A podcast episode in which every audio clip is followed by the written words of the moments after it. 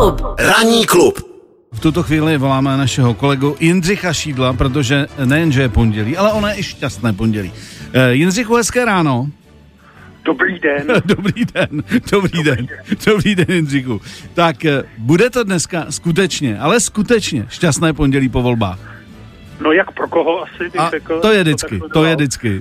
To je vždycky, nicméně, jestli se ptáš na, na pořád, tak ten je venku.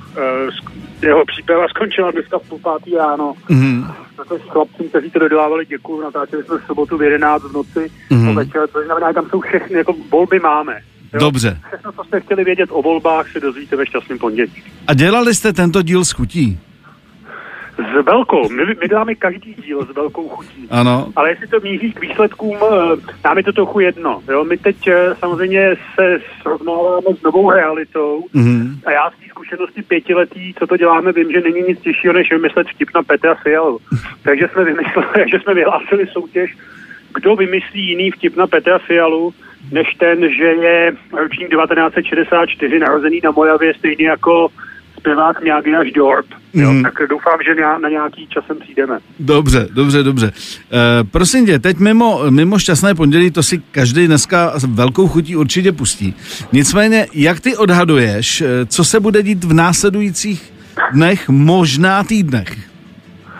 To je, ano, to je dobrá otázka. E, něco se dá předpovědět, protože na to jsou jako lhuty v ústavě, do 30 dnů se sejde nová sněmovna, Mhm. zvolí nového předsedu vlády Mhm. a pak, e, nebo z předsedu sněmovny, omlouvám se, Mhm. a pak podá vláda demisi. Pak má prezident republiky jmenovat nového předsedu vlády. Trochu je to komplikované tím, že prezident republiky přejeme mu brzké uzdravení je hospitalizován, nikdo Ano. neví, jak se jeho zdravotní stav bude vyvíjet. Na takovou situaci taky ústava myslí, ale zatím jak, jak si jeho přítomnost na sále, nebo v sále, v sále není úplně třeba, uvidíme tak za ten měsíc. Jak to bude, jak to definitivně, Jak to, eh, ano, jak to bude. jak to, jak to bude vypadat. E, kdyby si měl říct, co pro tebe bylo největším překvapením voleb, eh, protože my jsme se viděli předtím, než volby byly, tady v baráku a měli jsme takový nějaký odhady, takže bylo něco, co tě výrazně překvapilo? Uh, no, uh, asi všechny překvapili Piráti, Mhm. uh-huh. si jejich propad. Uh, já jsem upřímně jako nebudu lhát, teďka by bylo jako možný říct, že jsem přesně tak nějak jsem to čekal, jo. Mhm. Ale my čekali, já jsem upřímně nečekal, že nakonec uh, koalice spolu na té pásce vyhraje. Jo? Mhm. Sice má o jeden mandát ví- míň, což je takové kouzlo českého volebního zákona, ale že to vyhraje, myslel jsem, že přece jenom o, o kousek vyhraje Andrej Babiš. Mhm.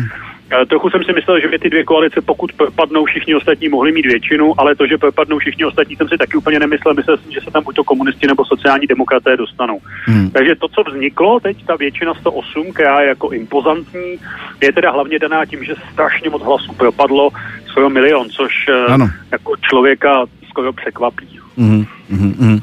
E, mě zaujalo e, vlastně, když byla ta první tiskovka, kde Andrej Babiš e, nějakým způsobem nedokázal ukočírovat ty výsledky a říkal, že ho vlastně tohle mě vůbec nezajímá, tohle já jsem manažer.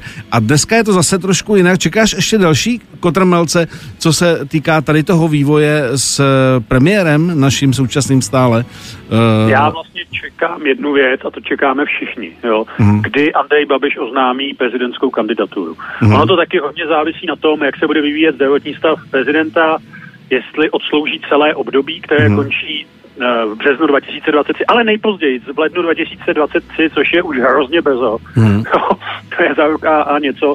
Budou prezidentské volby, takže jako pokud Andrej Babiš do toho bude chtít jít, já bych čekal, že ano, tak eh, se nejpozději tak někdy na jaře dozvíme, že eh, jeho dalším cílem je Pražský hrad. Mhm. Eh, Poslední otázka. Myslíš, myslíš si, že by mohlo dojít přehodnocení u samotného Miloše Zemana, eh, že by sebekriticky řekl ano, nejsem v takové kondici a v takovém zdravotním stavu, abych dál mohl tenhle eh, úřad vykonávat a byly by vyhlášeny předčasné eh, prezidentské volby? Možné je všechno. Jo. Hmm. Hmm. Po Praze běhá strašné jako veliké množství fám, tak eh, vzhledem k tomu, v jakém stavu včera prezident byl, tak mě skoro hloupé o tom mluvit. Mhm. Každopádně, je, a jenom aby, aby případně posluchači věděli, pokud by se něco takového stalo a prezident třeba aplikoval, pak musí být volby do tří měsíců předčasné Hmm. prezidentské. Což v tuhle chvíli znamená, že bychom je měli někdy na začátku ledna, Hmm. což je obvyklý termín. Ale taky by se to mohlo vejít třeba ještě na Vánoce, což by Hmm. bylo takové pěkné zpestření, tak já doufám, že se to nestane především. Dobře, dobře. Jindřichu, díky za, uh, za, za názor, to je důležitý. Díky za to volání. A, a večer, večer budeme ladit. Tak jo, hezký den, hezký pondělí, šťastný, Díky šťastný. vám všem taky. Taky, taky. 7 až 10. Pondělí až pátek. Ranní klub a Miloš Pokorný. Na Expressu.